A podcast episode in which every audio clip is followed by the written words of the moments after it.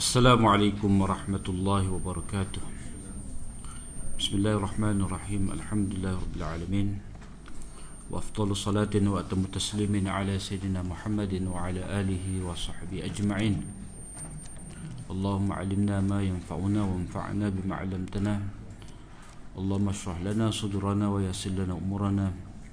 اللهم فقهنا في الدين وعلمنا التأويل وزدنا علما يا رب العالمين. Rabbi shrah li sadri wa yassir li amri wa hlul uqdatan min lisani yafqahu qawli. Subhanaka la ilma lana illa ma 'allamtana innaka antal alimul hakim wa la hawla wa la quwata illa billah. Ah, kita masih lagi ah, dalam tajuk gaya bahasa Al-Quran dalam menyebut prinsip-prinsip universal pada kaedah kuliah ini Allah SWT telah bentangkan kepada kita di dalam Al-Quran Tidak hanya dengan satu cara tetapi dengan pelbagai cara. Uh, Ini yang dipanggil sebagai Nusariful Ayat. Uh, Kami Nusariful Ayat Mana kami pelbagaikan bentuk Supaya jelas perkara ini. Jadi kita berhenti baru ni pada uh, Cara Allah SWT menyebut uh, Prinsip universal ni Dalam kisah uh, Dakwah para anbiya Kepada kaum mereka. Yang kedua uh, Allah SWT menyebut Kuat kuliah ini Dalam menceritakan Keadaan umat Yang menjadi contoh Maka diambil di situ perkara-perkara yang baik begitu juga umat yang uh, yang dicela eh. Maka disebutkan juga di situ qawaid kuliah. Uh, dan yang ketiga ni uh, iaitu qawaid kuliah itu Allah SWT sebut dalam bentuk khabariyah takririyah. Uh, muka surat 39 eh. Dalam setengah keadaan prinsip-prinsip universal dalam Al-Quran datang dengan bentuk pernyataan yang menegaskan dalam bentuk prinsip dan kaedah-kaedah seperti mana ayat-ayat berikut. Ha. Jadi ini diistilahkan oleh Syekh Raisuni sebagai uslub uh, khabariyah, takririyah. Uslub khabariyah ni orang belajar balaghah dia tahulah itu pengkhabaran Allah SWT dalam dengan sifat memperakui eh, menegaskan. Ha, seperti mana contoh yang pertama ni la nukallifu nafsan illa wus'aha. Ataupun kita jumpa juga ayat la yukallifullahu nafsan illa wus'aha. Eh.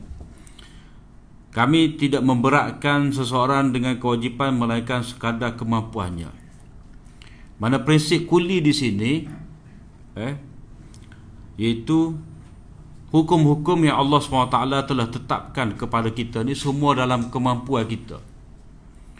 Mana dalam dalam dalam kemampuan kita untuk buat. Mana kalau payah macam mana?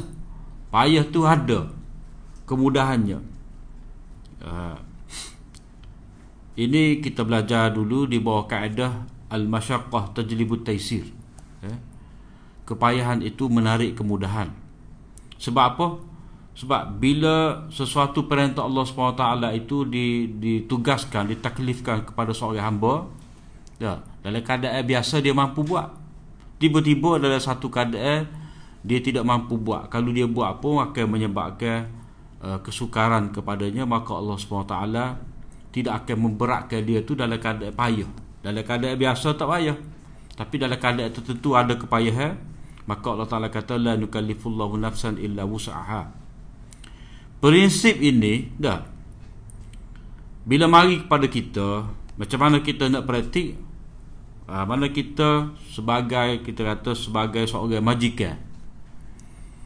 Ha, kita nak mengarahkan orang bawah kita tu eh hendaklah mengikut kemampuan dia jugalah tidak boleh kita nak bebankan dia tu luar daripada kemampuan dia. Itu semangat ataupun ruh eh, daripada ayat ni. Mana pekerja kita dalam kemampuan dia. kenderaan kita pun dalam kemampuan kita juga dalam kemampuan dia juga kalau dulu orang pera hema untuk akak barang ha, jadi mengikut kodar kemampuan hima tadi eh? kalau kita nak gandung dengan hima tadi berapa orang boleh naik kalau dua orang dua orang. Kalau lebih daripada tu tak mampu maka tak boleh. Juga lori eh? tidak boleh muatan lebih. Ha. kereta kita pun sampai 10 orang naik eh. Uh, kereta kancing uh, rapat jik sabar tak boleh. Ini dalam bentuk khabariyah cerita. Dalam sini tak suruh eh. Tak ada. Tak kata hendaklah kamu hendaklah janganlah engkau bebankan orang di bawah kamu itu di luar kemampuan tak ada cuma mari dalam bentuk ayat pernyataan uh, statement eh mari dalam bentuk statement tidak dalam bentuk imperatif tidak mari dalam bentuk arahan Tilka darul akhiratu naj'aluha lilladheena la yuriduna 'uluwan fil ardi wala fasada. Demikianlah.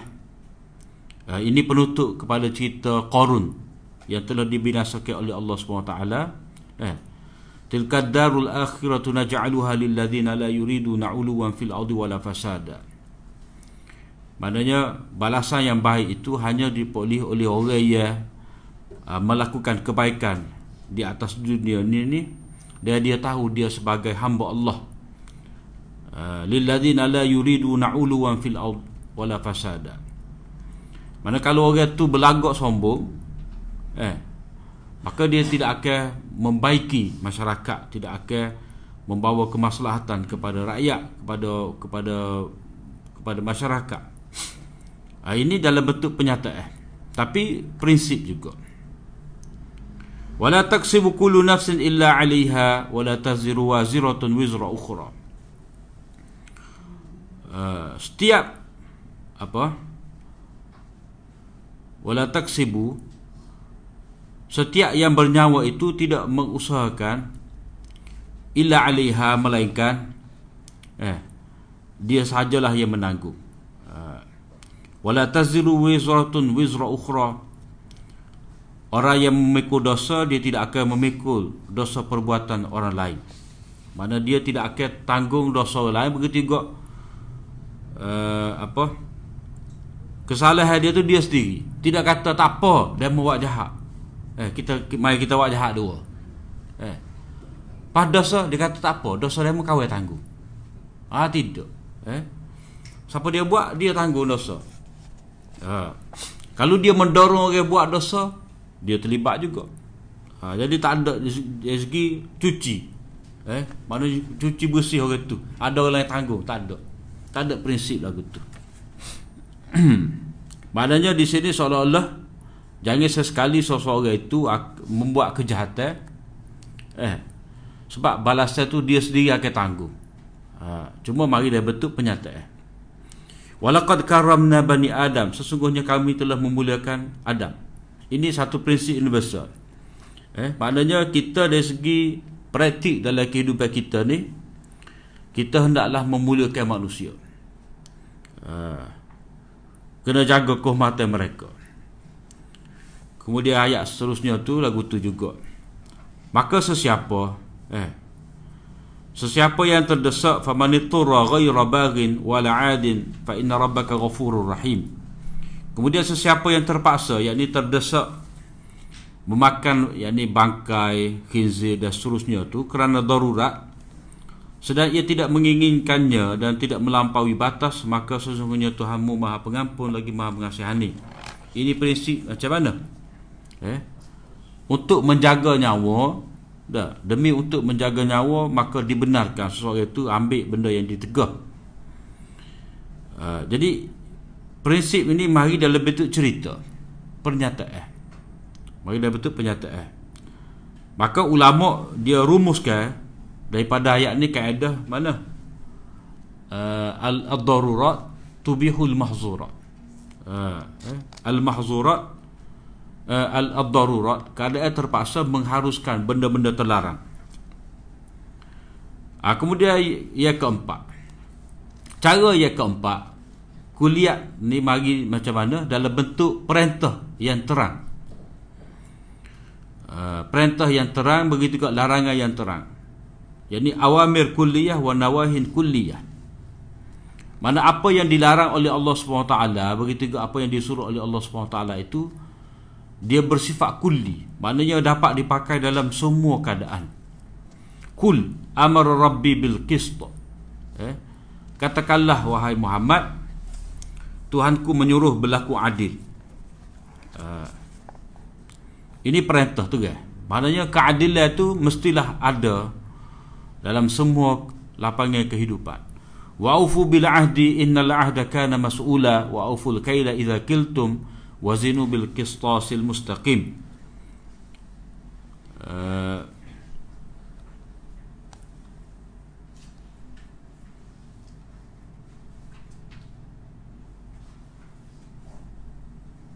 mana ni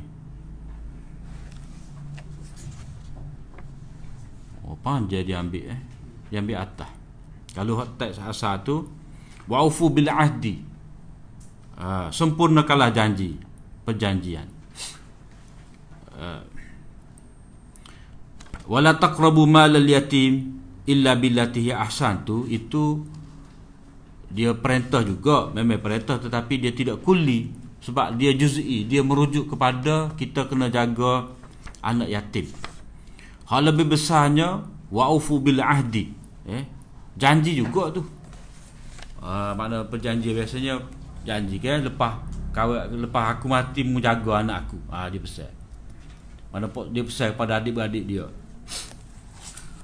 Wa'ufu bil ahdi. Hendaklah engkau menyempurnakan janji kerana sesungguhnya janji itu akan ditanya, perjanjian, kontrak. Uh, termasuk jugalah Wa'uful kaila idza kiltum wazinu bil qistasil mustaqim. Sempurnakanlah sukatan bila kamu menyukat dan uh, timbanglah dengan timbangan yang adil ya. Mana keadilan uh, nego gapo pun kena suka kena suka, kena timbang dengan adil. Kulli ibadi yaqulu allati hi ahsan. Dan katakanlah wahai Muhammad kepada hamba-hambaku orang beriman supaya mereka berkata dengan kata-kata yang amat baik kepada orang yang menentang kebenaran. Jadi nak di sini kul perintah lah kul eh. Kalau tadi wa'ufu ha, jadi kita belajar dah dalam dalam waraqat itu. Wa'ufu itu sirah fi'il amar. Amar tu menunjukkan kepada wajib. Aufu eh. Perintah juga ditunjuk oleh perkataan amara. Allah memerintah. Wakul katakanlah wahai Muhammad kepada hamba-hambaku yaqulu hendaklah mereka. Maknanya al-amru bil amri amrun eh? perintah supaya perintah itu perintah juga. Maknanya Nabi diperintah supaya menyampaikan kepada kita ni hamba-hamba Allah Ta'ala supaya berkata dengan sesuatu yang terlebih baik. Jadi perintah kepada Nabi supaya Nabi sapa. Maknanya kita ni kena kena patuh uh, arahan ni. Yaqulul latihi ahsan. Mana seolah-olah Allah Ta'ala kata qulu ya ibadi eh? Allati hiya ahsan. Wa idza qultum fa'dilu walau kana dha qurba wa bi ahdillahi aufu di sini Allah Taala kata apabila kamu berkata-kata fa'dilu bila kamu berkata-kata maka hendaklah berlaku adil. Walaupun terhadap kaum kerabat wa bi ahdillahi aufu jadi di situ ada dua fa'il amar eh fa'dilu dan aufu satu lagi idfa' billati hi ahsan. Tolaklah kejahatan itu dengan cara yang lebih baik.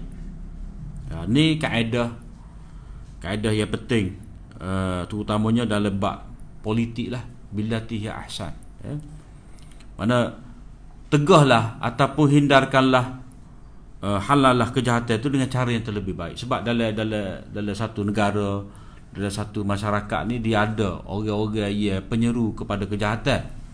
Orang yang suka menentang kebenaran. Dah. Maka pihak pemerintah ni orang yang pegang kuasa dia kena cara bertindak tu macam mana? Billatihi ahsan. Dengan undang-undang macam mana? Dengan dakwah macam mana? Peringkat mana? Eh?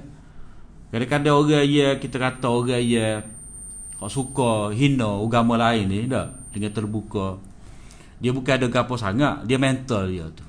Ha, dia ada eh, tidak mata tidak mata dalam bab hidup bermasyarakat. Ha, eh. jadi kalau kita kecam dia kita hukum dia mungkin itu tidak tidak berapa berkesan eh. Tak. Kalau dia dalam bentuk peribadilah personal dua tiga orang jauh-jauh tak ada kaitan maka dakwahlah lebih sesuai. Ha, tak kita boleh beri perangan mungkin tak cukup tak tapi kalau benda tu lepas dakwah dakwah tak jadi juga ataupun mereka ni bertindak cara kumpulan ada gerak ke ha, maka kena ambil tindakan undang-undang lah. Kena cari akar umbi dia mana eh? Sebab dia agama mana-mana pun dia tidak anjur kita hina agama lain eh? itu yang dikatakan kebebasan beragama kita, sebab itulah kita dalam Quran Allah Ta'ala kata wala tasubbul ladhina yadu'una min dunillah fayasubbullah adwan bighairi ilm eh? janganlah kamu uh, memaki orang-orang yang menyembah selain daripada Allah Ta'ala nanti dia akan dia maki balik eh? Allah Ta'ala itu dengan cara yang tidak sepatutnya uh, lebih musuh bermusuh lagi Maka di sini idfa' billati ya ahsan maknanya uh, kejahatan dalam masyarakat ni memang akan ada semua. Unsur-unsur negatif, unsur-unsur jahat, unsur-unsur jenayah, uh, benda mungkar ada semua. Cuma lagu mana kita menangani idfa' billati ya ahsan. Ha ni kita kena fikirlah. Uh, berpandukan kepada hadis Nabi, sirah Nabi, perjalanan sahabat, hiya ahsan tu kita boleh tengok cara macam mana sama ada dengan dakwah ke dengan pengajaran ke dengan tazkirah ke dengan hukum ke dengan undang-undang ke billati ya ahsan. Itu perintah-perintah kulli yang jelas eh? begitu juga prinsip kulli ni mari dalam bentuk larangan. Mana Allah Ta'ala larang. Wala takfu ma laysa laka bihi ilm. Eh? wala takfu ma uh, mana dah dan janganlah engkau mengikut apa yang engkau tidak mempunyai pengetahuan mengenainya. Uh, mana kita jangan ambil satu pendirian yang kita tidak ada ilmu. Nak kata gapo kena ada ilmu. Ah, itu maksud dia. Kita nak menghukum dengan ilmu. Kita nak jadikan etikot kena ilmu. Kita nak sebarkan kena ilmu juga. Ah, sebab di hujung tu Allah Ta'ala kata inna sam'a wal basara wal fuada kullu ulaika kana an ulaika kana anhu mas'ula. Semua tu. Sama ada pendengar kamu penglihatan kamu hati kamu semua tu akan ditanya. Jadi di sini wala takfu ma laysa laka bil ilm. Mana kita dianjurkan oleh al-Quran supaya ada tanggungjawab. Ha eh? Bertanggungjawab dalam dalam apa menyatakan sesuatu kita ambil satu bila kita ada bila kita berpendirian dah. Bila kita uh, mempunyai sikap maka sikap tu mestilah berasaskan kepada ilmu. Ha, ini prinsip ilmu eh. Asas ilmu tu menjadi asas dalam kehidupan kita. Wala taqrabul fawahisha ma zahara minha wa ma batan. Janganlah engkau dekati kekejian. Hak nyata dan hak tersembunyi.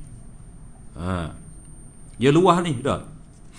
Mana jangan rapat, maknanya mukadimah pun jangan. Lepas tu terlibat dengan nyata pun jangan, terlibat senyap-senyap pun jangan. Niat pun jangan. Ha, merancang pun jangan. Eh? Mana di sini uh, Al-Quran nak ajar kepada kita bahawa segala apa jua unsur-unsur elemen-elemen yang negatif yang tercela, yang terkutuk tidak dibenarkan sama sekali dalam masyarakat wala tabkhasun nasa asya'ahum wala ta'thaw fil ardi mufsidin. Dan janganlah engkau uh, mengurangkan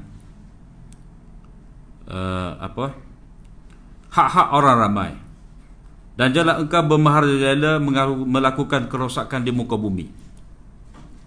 Uh, ni prinsip keadilan juga ni. Ataupun prinsip di sini kita kena menghormati hak orang lain. Eh mana seorang warga negara dalam dalam satu negara dia ada hak dia. Gapo dia patut dapat. Ha. Mana dia sebagai sebagai rakyat kita kata. Kata dia sebagai rakyat dia patut dapat subsidi sikit-sikit. Maka tak bolehlah kita nak nak ambil hak dia tu. Ataupun kalau dalam dalam masyarakat kita ni istilah kabel lah tak kabel. Orang yang ada kabel pengaruh besar ni dah dia boleh kuih. Ha, orang yang sepatut dapat satu jawatan tu disebabkan uh, orang lain tu dia mempunyai kaitan dengan menteri pihak berkuasa dah orang yang berkelaikan tadi terpaksa tersingkir. Ha, ha, itu berarti dia sepatutnya dapat jawatan tadi dengan dengan kelayakan dia dengan merit dia tiba-tiba orang lain itu tidak tidak berkelayakan tetapi dia ada kaitan dia ada pengaruh dia dapat itu berarti tabkhasun nas mana telah telah apa dikikis hak dia telah dikurangkan hak dia uh, ini salah guna kuasa belakang ni eh? uh, larangan daripada salah guna kuasa wala ta'thaw fil ardi mufsidin Janganlah engkau melakukan kerosakan di muka bumi ini dengan bermahaja lela. Mana tak ada pertimbangan sedikit pun. Kemudian yang kelima, kadang-kadang uh, prinsip kuli ini, dah kaedah kuli ini mari dalam bentuk macam mana? Uh, terdapat dalam doa. Eh? Itu dalam doa-doa yang dianjurkan oleh Al-Quran terdapat uh, prinsip kulli. Uh, waqad ya'ti takrirul ma'anil al-kulliyah. Kadang-kadang terdapat penegasan makna kulli ini dah. Yang terkandung di dalam doa-doa yang dituntut yang dan disyariatkan. Yakni doa, dalam al-Quran. Uh, mana dalam Quran ini sudah tertanam dah. Dah dalam doa Quran ni sudah tertanam dah terkandung dah. Prinsip kulli. Hak mana hak mula-mula sekali lah ihdinas siratal mustaqim. Eh? Ayat ini juga merupakan doa yang menegas dan mengajar tuntutan yang berterusan dan usaha yang konsisten untuk menempuhi jalan hidayah dan istiqamah uh, maknanya uh, ini doa yang mula-mula sekali lah kita baca dalam Quran dah uh, Maknanya dalam kehidupan kita ni hidayah adalah perkara yang terpenting. Jadi bila kata hidayah benda yang terpenting, kita memerlukan kepada hidayah, setiap orang perlu kepada hidayah dan hidayah tu kenalah kekal. Eh? Uh, dan semua semua memerlukan kepada hidayah. Maknanya apa-apa yang dibuat oleh seseorang itu dalam kehidupan, dah, mestilah berasaskan kepada hidayah sama ada uh, dia individu ataupun dia sebagai ketua keluarga dia ketua kampung dah ketua masjid ataupun dia presiden ataupun dia menteri eh perlu pada hidayah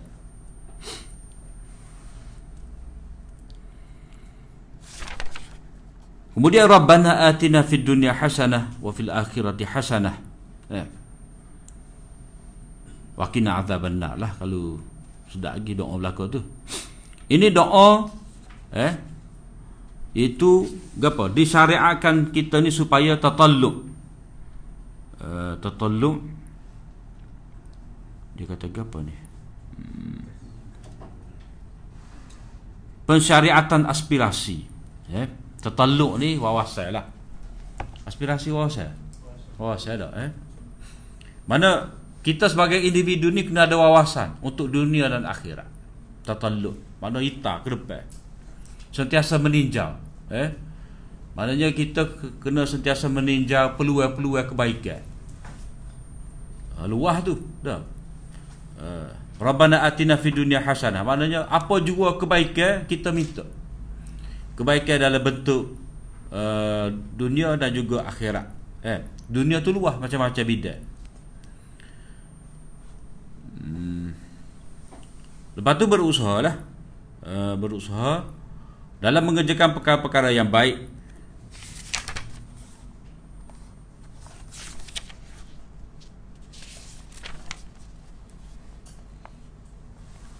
Begitu juga nikmat-nikmat duniawi uh, Maknanya nikmat duniawi ni kita kena manfaatkan. Eh? Tak boleh kita nak biasa saja. Ha, macam kita kata banyak kara dah eh. Uh, dalam sungai kita kita katalah banyak banyak apa ikan-ikan jadi kita tengok saja ha ha tu tak tak tak tepat juga tu mana tidak hasanah juga hasanah ni apa yang Allah SWT buat kepada kita dan terbukti bermanfaat kita kena manfaatkan. Tapi dalam bab ni kita kalah semacam lah. Tak kalau orang putih tu dia kaji. Uh, pokok gotu pokok gapo dak binatang tu binatang gapo dia kaji juga. Uh, tahu nak cari fusi dia tu dalam dalam apa dalam ekosistem tu ya. jadi semua Allah Taala buat ni asalnya untuk kita uh, baik tu dia ada kebaikan. Jadi kita kena cari. Jadi kena cari makna mengkaji eh. Maka di situ akan me- me- melahirkan pelbagai cabang lah. Ilmu eh. Ilmu sains ke ilmu apa ikutlah. Kemudian ayat berikut uh, walladzina yaquluna rabbana hab lana min azwajina wa dhurriyyatina qurrata a'yun waj'alna lil muttaqina imama. Maka dalam ayat ni eh minta zuriat yang baik ni eh. Ini terkandung dalam ayat ini seruan supaya kita menjaga keturunan. Uh, hablana min azwajina wa dhurriyyatina maknanya eh al-Quran menganjurkan kita supaya kita ada rumah tangga lepas tu ada zuriat. Eh. kemudian zuriat ni biarlah sampai satu tahap ia menyejuk hati kita maknanya apa yang dia buat tu mana memberi uh, kebaikan kepada umat dan zuriat kita ni biarlah menjadi pemimpin untuk orang-orang yang bertakwa. Uh, tidak kata menjadi pemimpin saja. Tidak kata jadi orang mutakin saja tetapi pemimpin untuk orang bertakwa. Tinggi itu. Eh? Ideal lah kita kata, sangat sempurna. Mana tidak kata hanya pemimpin, tidak kata hanya sebagai uh, orang bertakwa tetapi pemimpin untuk orang-orang bertakwa. Mana tu jagalah eh dalam ketakwaan dan amal soleh. Uh, kemudian hak ni ni seterusnya ni doa yang terdapat di akhir surah Baqarah. Uh, mana doa penutup ni? Eh?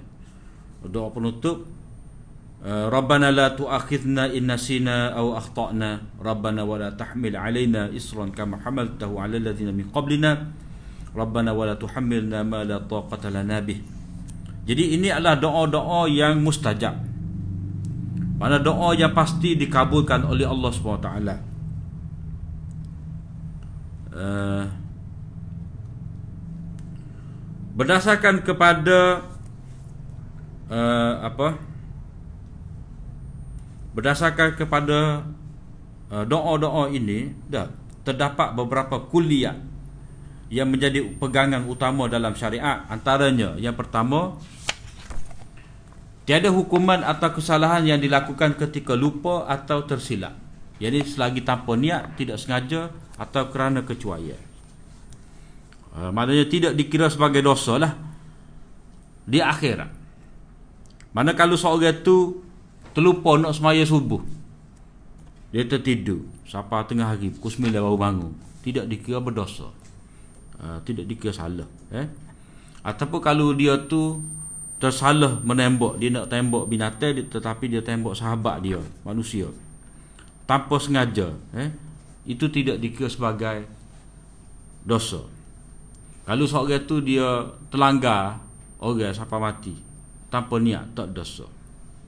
Ha, tapi walau bagaimanapun kerosakan itu tidaklah menafikan tanggungjawab. Ganti rugi. Ha, eh? Ha, maknanya kalau dalam bab bab kisah dalam bab pembunuhan tadi dia ada dia. Kalau kita pinjam kita kata bagi saudara kita memang kita guna mengikut cara dia lah.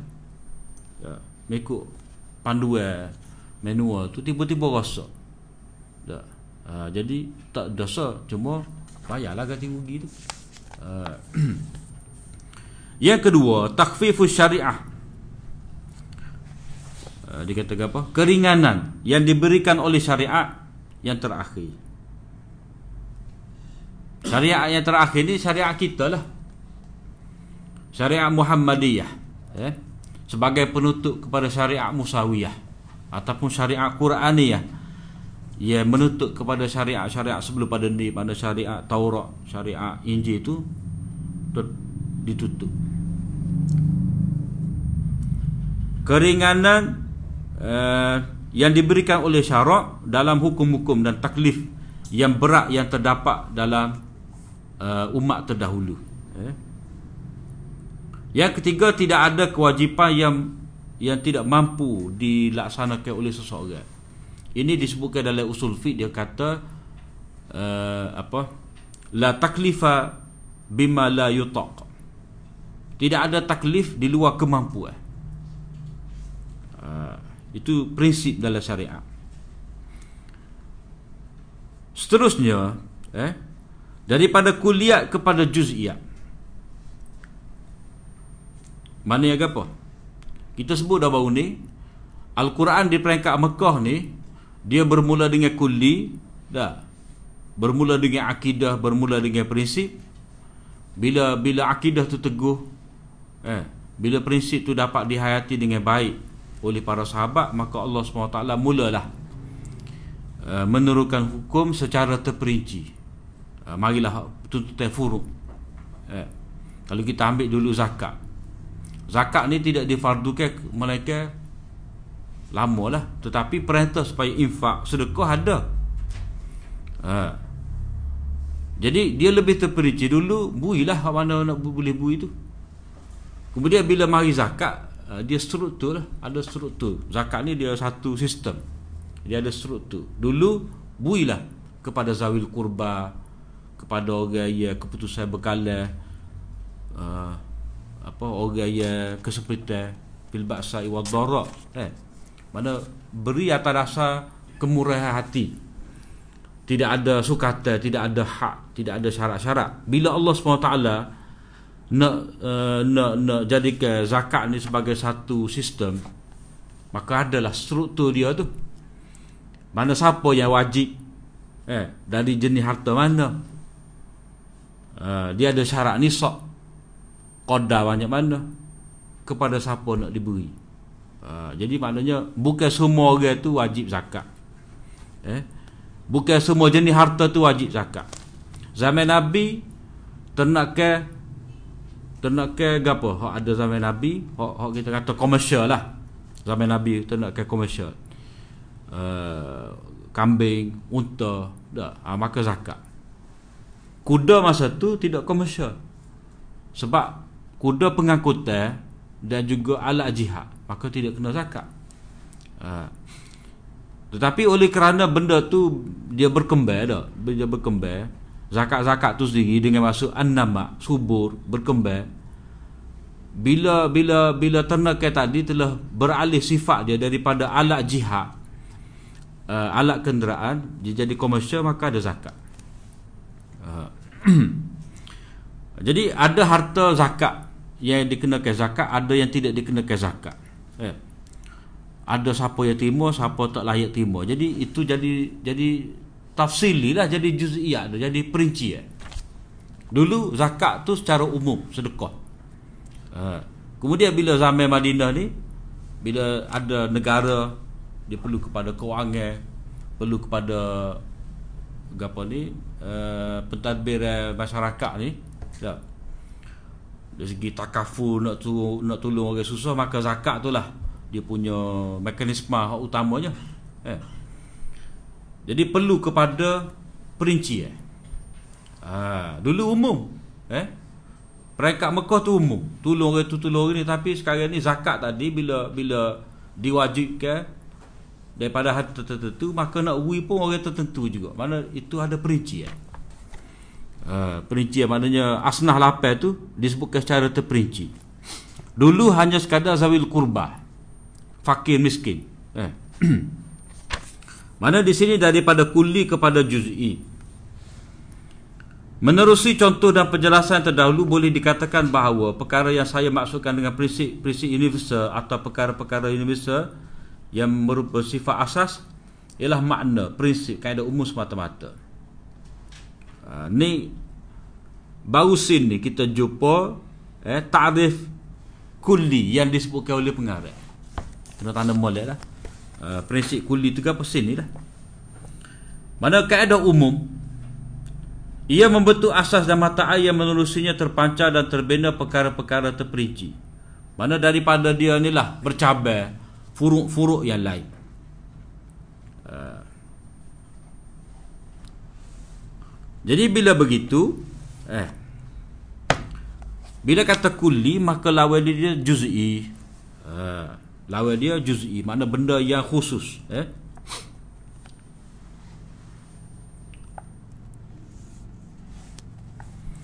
Kalau kita nak kata kul ini sebagai usul, eh, juz itu sebagai furuk boleh juga. Ha, eh. Begitu juga. Kalau kita nak kata uh, kulli ni ataupun usul ni kita nak kata sebagai akidah ataupun kita nak kata sebagai uh, apa tu dia sini dia kata mu'taqadat eh Pandangan berkaitan akidah. Kalau bahasa orang London dia panggil view. Ah, ada orang London, London, London, eh. What view? Tasawurat aqdiyah. Panggil apa? Pandangan hidup lah. Ar-ru'yah kauniyah lil wujud. Macam mana kita memahami alam ini? Alam semesta, eh? ala ketuhan ke ala ketuhan ala makhluk dunia ni kita kata kita dicipta oleh Allah Taala uh, Allah Taala tu wajib kita beribadat kepada dia ya dan alam ini kita tepat duduk kita dak yang diciptakan oleh Allah Taala. Ah itu orang panggil uh, walk view. Uh, pandangan hidup tasawur. Uh, tasawur tasawur ni istilah istilah saya kutub tasawur. Uh, view bahasa Jerman ke apa bahasa Jerman? So watan syam apa? Ha watan syam dah eh? Uh, eh ada dah ada ha Gua Jerman tak jauh mana adik tu. Tapi London ni ya. Watan syam. Ru'yah kauniyah eh pandangan alam kita. Maknanya kita sebagai orang mukmin gapo kita nampak alam ni? Itu dipanggil tasawur ha, pandangan yang bersifat akidah. Eh, pandangan berkaitan akidah prinsip yang berlandaskan kepada akal dan fitrah mana perkara-perkara fitrah perkara akli ni orang panggil kuliah juga ataupun juga dengan erti nilai akhlak Nilai akhlak pun benda kuli juga. Eh? Makasih ammah tujuan umum syariat itu pun orang panggil kuliah juga. Prinsip kaedah dalam perundangan pensyariatan itu pun dipanggil uh, sebagai kuliah juga. Begitu juga di sini uh, kuliah ni juga dipanggil sebagai muhkamah. Uh, ini balik kepada ayat yang kelima surah Ali Imran tu eh wallazi anzala alaikal kitaba minhu ayatun muhkamat uh, muhkamat maknanya apa benda yang kukuh kalau merujuk pada istilah usul fiqh muhkamat ni benda jelas dan tidak mungkin dimansuh. Tak boleh nak takwil. Ha, mana kena pakai dengan zahir dia. Eh muhkamat seperti yang kita petik daripada Ibnu Ashur, muhkamat tu apa? Dasar-dasar keyakinan, usul i'tiqad. Dasar-dasar keyakinan, usul uh, i'tiqad, usul syariat, adab dan mawa'iz, pengajaran-pengajaran. Cuma apa yang dikatakan sebagai juz'iyah ataupun perincian itu Uh, perkara yang mari kemudian yang bersifat memperincikan. Ha, Ha tu kita kali ambil contoh zakat dah. Uh, qad uh, apa? Qad aflaha man tazakka. Contoh. Eh. Beruntunglah orang yang mensucikan. Itu kuli tu. Eh? Beruntunglah orang yang mensucikan. Boleh jadi mensucikan jiwa dia, mensucikan harta dia. Kemudian bila pergi era Madinah, mensucikan harta ni seperti kita kata tadi lah. Harta tertentu. Ha. Sama ada hak, hak tanam eh. Apa? Uh, ya uh, ya ayyuhallazina amanu anfiqu min tayyibati ma kasabtum wa mimma akhrajna lakum minal ard. Ha tu dua sumber zakat. Eh? Dari surah Al-Baqarah Allah Taala kata ya ayyuhallazina amanu anfiqu min tayyibati ma kasabtum. Keluarkanlah infak maknanya zakat daripada usaha baik kamu. Usaha baik itu umum. Maka diperincikan oleh hadis eh kullu bai'in uh, mabrurun. Uh, eh? Setiap jual beli itu benda yang baik. Mana sumber pendapatan yang baik.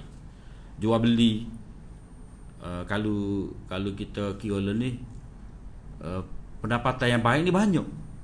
Tak. kita ambil upah orang. Upah tu banyak pula kerja. Kerja ni dalam semata kerja dengan dengan tenaga kita. Oh panggil kola kola apa? Kola hitam kola biru kola putih kola putih ni mana profesional ha mana kalau guna tenaga tenaga tenaga kita. Orang nukar, orang jahit, orang buat rumah ke apa semua itu uh, kasap juga. Eh. Lepas tu hak pendapatan profesional termasuk juga. Hak jenis khidmat-khidmat ke apa ni. Ya ya waktu BLU ya, tapi bayar mahal lagi. Consultant. Ha. Jadi semua tu dikira sebagai usaha yang baik lah. Kita memberi nasihat kita beri rawatan kita memberi uh, tunjuk ajar eh. Itu semua dikira sebagai usaha yang baik. Wa mimma akhrajna lakum minal ard. Begitu juga hak kami keluarkan untuk kamu daripada bumi tanam eh. Ha, jadi semua tu sumber zakat. Uh, kemudian bila Allah Taala perincikan lagi siapa hak dapat maka marilah ayat tu asnah lapai maka di situ kita dapat di sini Syekh uh, Syekh uh, Syekh Raisuni nak menyebut pada kita daripada kulli kepada juz'i itu daripada prinsip universal kepada perkara yang khusus maknanya di Mekah bermula dengan prinsip universal maka sedikit demi sedikit uh, di, dinyatakan secara juz'i dan lebih banyak lagi ditekankan di peringkat Madinah. Uh, juz'i itu tetapi itu tidaklah menafikan uh, prinsip kuli tu tak ada langsung di peringkat Madinah ada juga. Ha, sebab itulah kita perhati ayat-ayat Madinah dia ada banyak juga universal juga, prinsip universal. Eh.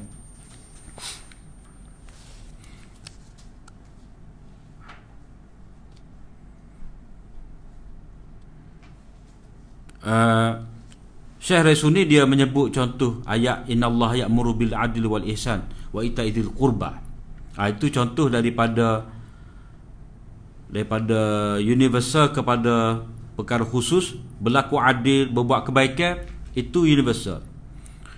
Serta memberi bantuan kepada kaum kerabat ha, itu dikira sebagai juz'i. Ha, ini kita bicara dah pada halaman yang lepas.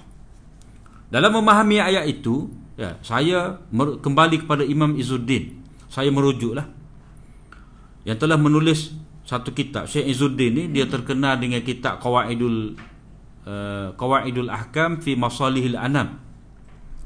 Satu buku kitab maqasid dia. Uh, Qawaid apa? Qawaidul Ahkam ila Masalihil Anam. Mana kaedah-kaedah hukum untuk kebaikan manusia. Tebal dua tebal dua jilid eh dua jilid. Satu lagi kitab dia dia telah menulis satu kitab yang hebat Syajaratul Ma'arif wal Ahwal Wasalil Aqwal wal A'mal. Uh, pohon pengetahuan dan ahwal. Ahwal ni amalan hati. Uh, ucapan yang baik dan juga amalan yang baik. Amalan soleh. Satu kitab. Kitab ni Kita buat ngajar di masjid ni dulu. Uh, maghrib tapi sekak jalan. Uh, dah lah ngajar dulu eh. Uh, menarik juga kitab ni. Uh, mana ini huraya mana Syekh Izzuddin dia seolah-olah dia menghuraikan uh, ayat al-Quran itulah asluha thabit wa faruha fis sama. Uh, begitu juga hadis Nabi syu'abul iman tu cabai iman. Ha itulah. Cuma dia kata syajaratul ma'arif. Eh? Kitab ni uh, dia ada terjemah tapi tidak kredit. Uh, terjemah ada ter- tidak kredit. Kalau mana boleh harap tu molek lah baca kitab ni eh.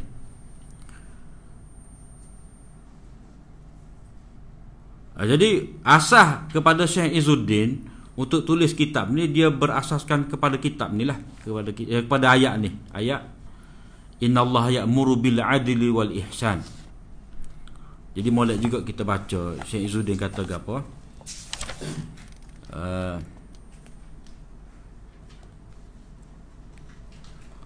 Kata dia, setiap orang yang taat kepada Allah eh, Maka dia dikira sebagai orang yang berlaku baik eh, Untuk diri dia sendiri. Mana bila dia taat berarti dia buat baik untuk diri dia. Sekiranya ketaatan itu memberi manfaat kepada orang lain juga Maka dia berarti telah buat baik untuk diri dia dan juga untuk orang lain juga ha, Sebab itulah eh, Syekh Izzuddin ni dia tekan semacam antara amal qasir dengan amal mutaaddi. Ha, amal qasir dengan amal mutaaddi ni macam mana? Kalau kita buat ibadat tu ataupun amal itu berguna untuk diri kita, itu tidaklah terlebih utama daripada kita buat amalan yang beri manfaat kepada orang lain. Macam kita kata, kita uh, semaya tahajud. Dah, bekok betul-betul. Tapi dari segi buat kebaikan untuk orang lain tak nampak jadi kita hanya dengan ibadat kita semaya kita manfaat untuk diri kita eh, kalau kita tolong orang memberi kebaikan pada orang itu lebih besar lagi ha. Maknanya dia kata tadi buat manfaat yang mana kebaikan itu untuk diri dia dan juga orang lain. Ha, gitu. Ada hak kita buat untuk diri kita saja. Cuma dia kena imbal lah. Janganlah kita ni uh, Memanglah bak derma katalah Kita nombor satu berderma kok dia. Tulus itu tulus Tapi dari segi Semaya malah Tak sih juga. Ha, Dia kena seimbang Kalau kita rajin Rajin tahajud Maka kena rajin juga uh, Dalam memberi kebaikan Untuk orang lain Manfaat tu eh? Kalau kita ambil contoh lah Kita orang alim lah Kalau kita alim Dah habis pak ngaji tapi lepas habis ngaji tu kita duk ngatik zikir.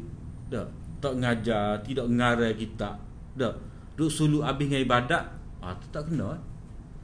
Sebab kemampuan kita dengan ilmu tu kita dapat membimbing memberi ilmu kepada masyarakat tiba-tiba kita sibuk dengan ibadat. Jadi tak ada tak ada kebaikan untuk orang lain. Ha, jadi kalau mengikut Izzuddin di sini mana kena memberi manfaat untuk diri sendiri dah pada kalau ahli ilmu tadi bila dia mengajar dapat me, mengingatkan dia kepada ilmu dia belajar dan dia dapat mengeluarkan orang lain itu daripada kejahilan kepada ilmu ilmu dia tak lupa malah ilmu dia bertambah orang lain mendapat kebaikan ha, tu. kemudian kata Syekh Zuddin lagi ihsan dia, kebaikan dia tu untuk lain kadang-kadang umum, kadang-kadang khusus. Uh, luah lah. Uh, ada yang ngajar-ngajar ke bini dia. Eh. Ada yang mai jemaah, mai jemaah dengan bini dia. Eh, mai jemaah dengan masyarakat tidak. Ah. Itu maknanya kecil saja. Eh. Ataupun dia ngajar kampung dia, tak tu ngajar kampung orang lain.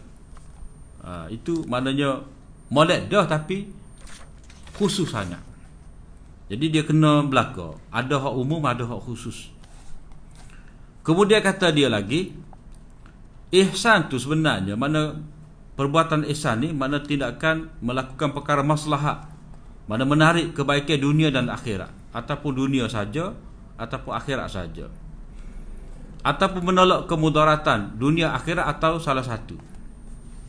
Uh, patut panjanglah eh. Kemudian dia kata semua jenis kebaikan ini tersebut dalam kitab fiqh. Uh,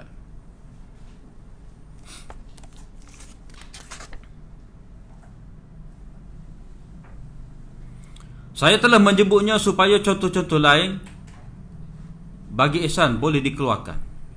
Untuk itu Nabi sallallahu alaihi wasallam bersabda, "Wa fi bud'i ahadikum sadaqah." Eh? Mana dia tidur dengan bini dia tu dikira sedekah juga. Uh, maknanya saya sebut ni sebagai asas mana hak lain tu kamu boleh buat dalil sendirilah. Kemudian dia petik hadis ni, eh?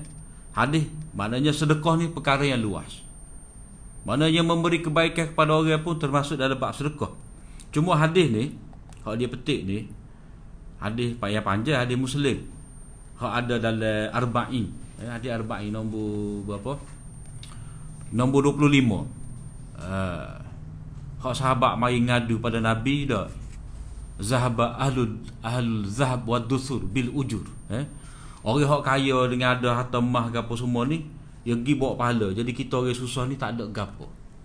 Jadi Nabi kata uh, Pada setiap Pada setiap tasbih Ada sedekah. Pada setiap tahmid ada sedekah. Wa fi kulli takbiratin sadaqah. Wa fi kulli tahlilatin sadaqah. Uh, Apa? Uh, Amal ma'ruf sedekah. Nahi muka sedekah. Kemudian bagilah hadis ni wa fi budhi ahadikum sadaqah. Maknanya kebaik sedekah tu adalah sesuatu yang luas. Ataupun kita boleh kata juga walaupun seseorang itu tidak dapat bersedekah dengan harta benda dia, dah, untuk mencari pahala, dia boleh mencari pahala lagi dengan lidah dia. Tak ada harta, eh? Nak wipiti ke orang tapi dia boleh beri kebaikan kepada orang eh, pada diri dia sendiri dengan dengan zikrullah ataupun dia boleh menyuruh dengan kebaikan maknanya uh, takbir tadi zikir tadi tasbih tadi itu panggil amal qasid menterhak kebaikan untuk diri dia. Kalau gapo amrun bil ma'ruf wa nahyan anil munkar tu maknanya dia dapat memberi manfaat kepada orang lain. Orang yang khabar ingat. Ambil pengajaran daripada teguran dia tu. Hal ini Syahizuddin kata eh kebaikan hak mana lebih besar lagi? Eh? Kalau nak dibandingkan dengan dapat ifaf eh, dapat memelihara eh?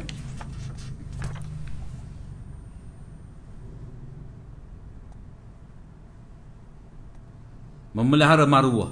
Menyebabkan kepada penjagaan uh, kemaluan dan menahan pandangan.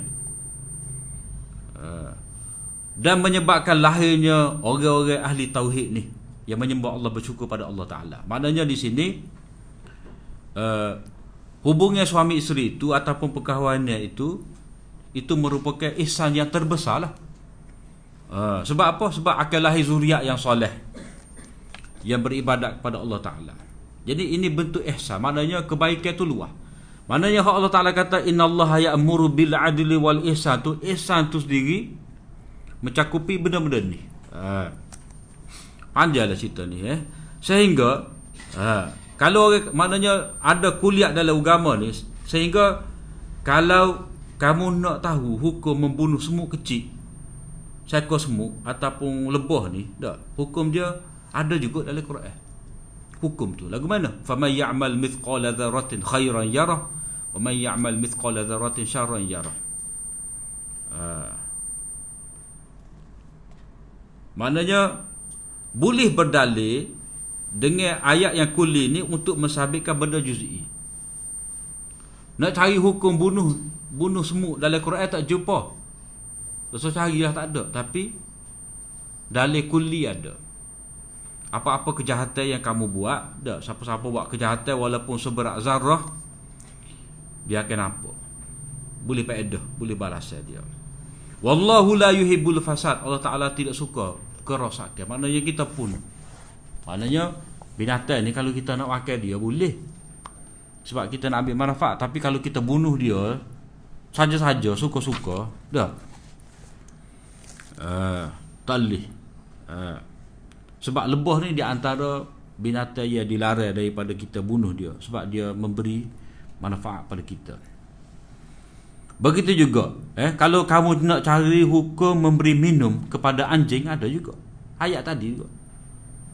Uh, kalau kamu nak cari dalil membunuh ular kalau jeking ada juga. Faman ya'mal mithqala dzarratin khairan yarah. Cuma ha, kalau kita kecek ikut hadis ada hadis dia. Ha, nabi suruh bunuh uh, fuaisiqah ni eh benda-benda yang memudaratkan kita ada dalam hadis. Tapi nayaknya benda-benda juz'i ini kita boleh faham berdasarkan kepada dalil-dalil kulli. Kemudian Syekh Isud uh, apa Syekh Raisuni kata ayat surah Al-Zalzalah itu sebenarnya salah satu kuliah Al-Quran yang paling besar. Uh, panjanglah boleh baca sendiri uh, kemudian hmm,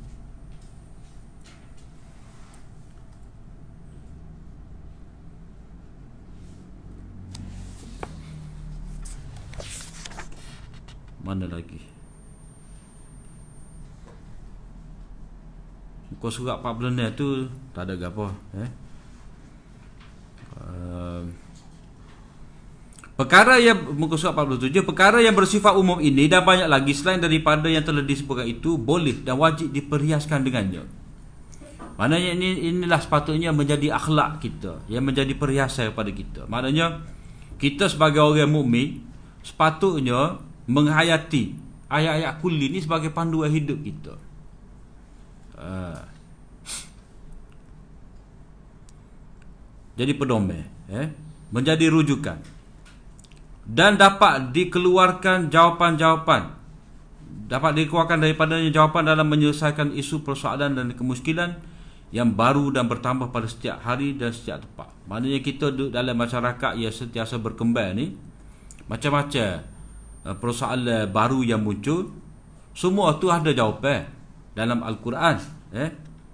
Kalau kita nak cari ada jawapan secara terperinci tak ada. Cuma dia ada dalam bentuk kulli jadi kita kena tatbik kita kena uh, aplikasikan eh. Kita kena gunakan kaedah kulli ni untuk menyelesaikan perkara baru. Uh. bahkan menerusi seluruh atau sebahagian besar perkara-perkara universal ini eh terhasil perkara universal yang lebih besar lagi dan lebih umum itu melahirkan prinsip tertinggi.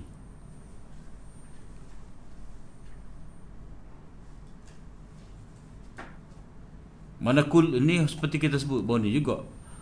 Atas kuli ni dia ada kuli lagi. Ah eh?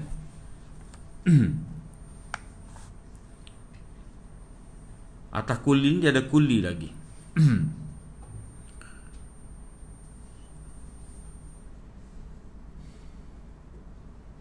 Bahkan ia merupakan panduan agama Ma'alimuddin. Batu pedoman lah. Batu pedoman agama uh. Maknanya kalau Kalau kita ambil prinsip apa eh? Prinsip uh, tauhid lah tauhid. Eh. bila prinsip tauhid ni semua kerana Allah. Kerana Allah Taala saja itu ah, prinsip tertinggi jadi bila begitu tidak boleh kita nak riak uh, ataupun kita nak uh, gapo lagi uh, buat sesuatu ia menyalahi apa yang telah diperaturan dibuat oleh Allah SWT sebagai peraturan. Uh, sebab bila kata tauhid ni dia luas, eh? Dah. Tauhid tidak hanya ibadat dalam hukum pun tauhid juga.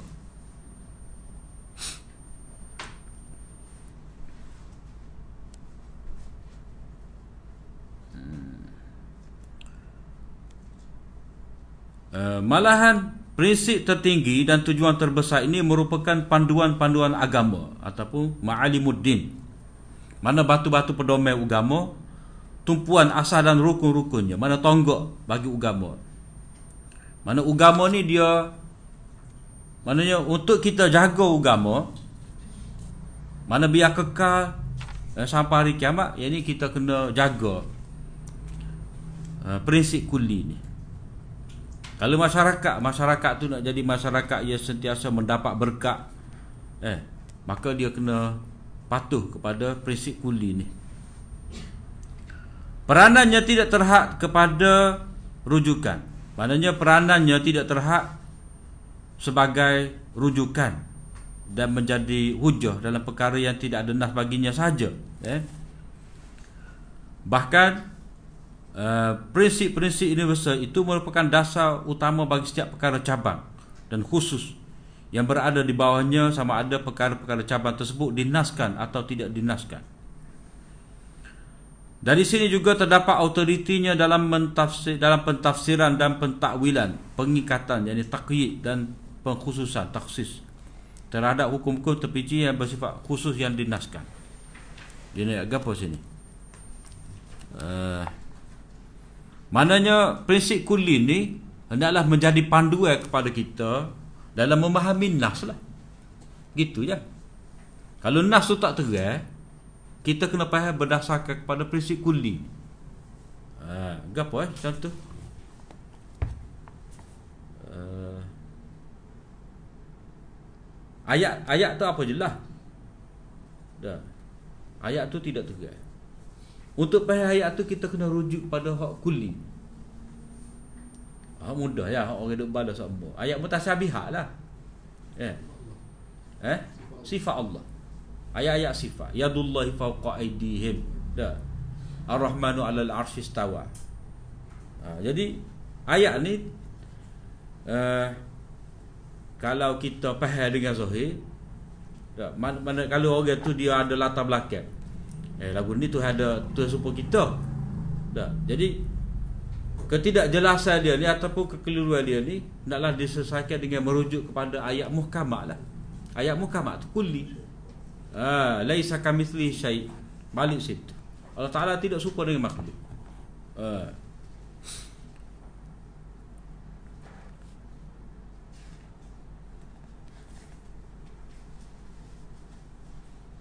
Ah, jadi ayat-ayat ni mana kalau kita merujuk kepada petikan daripada Syekh Izzuddin tadi dah. Maknanya kalau seolah-olah dia kata kalau kita nak tahu hukum bunuh, bunuh semut, bunuh lebah tadi dah, eh? Masalah apa lagi Nak we minum kepada anjing Apa hukum dia Maka itu terkandung di bawah Fama ya'mal mithqala zaratin khairan yara uh, Wa ma ya'mal mithqala zaratin syarran yara Maknanya benda yang tidak ada hukum yang jelas dalam Quran Benda yang tidak ada hukum. Dalam Quran, dalam hadis Nak cari mana, cari dalam kuli Itu yang disebutkan oleh Syekh Isudin Apa yang nak ditambah oleh Syekh Raisuni di sini fungsi kuliah ni tidak hanya dalam menyelesaikan uh, perkara yang tidak ada hukum dalam nasyarak tetapi juga dalam memahami nasyarak itu sendiri. Untuk memahami nasyarak dengan tepat maka kita kena mencari kuli dia. Uh,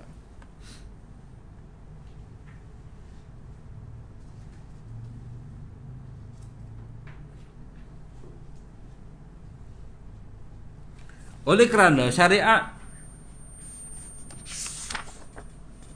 syariat dan risalah eh uh,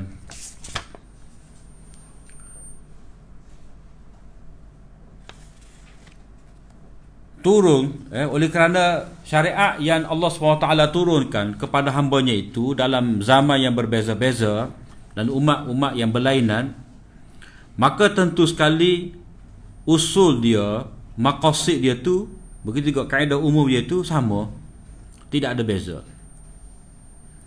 Uh, maknanya di sini kaedah kulli ini dah yang terdapat secara berselerakan di dalam Al-Quran dan setengahnya itu terdapat dalam hadis ia juga ada dalam kitab-kitab samawi yang terdahulu. Ha, maknanya prinsip kulli ni ada dalam Quran. Kalau kita bincang ada juga dalam hadis. Dan ni juga ada dalam syariat yang terdahulu. Ha. Maknanya benda kulli ni sejak daripada Allah SWT uh, turunkan hidayah untuk manusia ada. Uh, bukan kata prinsip kulli ni baru, baru mari dengan syariat Nabi Muhammad tidak benda ni ada sejak daripada zaman uh, Allah SWT menurunkan wahyu lagi eh? uh, maka lepas pada ni Syekh akan bahas tentang uh, perbahasan yang ketiga eh? Prinsip universal yang dikongsi dalam kitab-kitab yang diturunkan Maksudnya prinsip universal yang terdapat dalam semua kitab samawi. Uh, ada. Dalam Taurat, dalam Injil apa semua ada berlaku.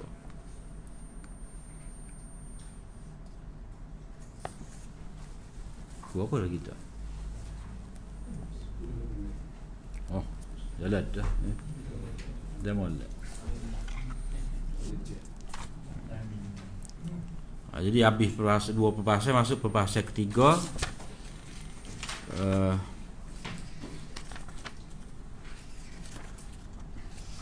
Ah inilah yang disebutkan oleh Syatibi tentang menjaga lima daruriyat tu jaga agama, jaga nyawa, jaga keturunan, jaga akal, jaga harta ni. Ini ada dalam semua syariat. Dari syariat Nabi Musa, dari syariat Nabi Isa, eh Maknanya pengharaman zina, pengharaman arak ni sejak daripada dulu lagi tidak seperti yang dikatakan oleh barat. Ha, barat kata arak tak apa. Eh, barat kata asal tidak atas lembek kita. Ha kata barat. Eh. Tapi sebenarnya uh, kitab-kitab Samawi dulu telah mengharamkan. Uh, jadi setakat saja perbincangan kita pada kali ini. Aku li qauli wa astaghfirullah li wa lakum. ورحمة الله وبركاته.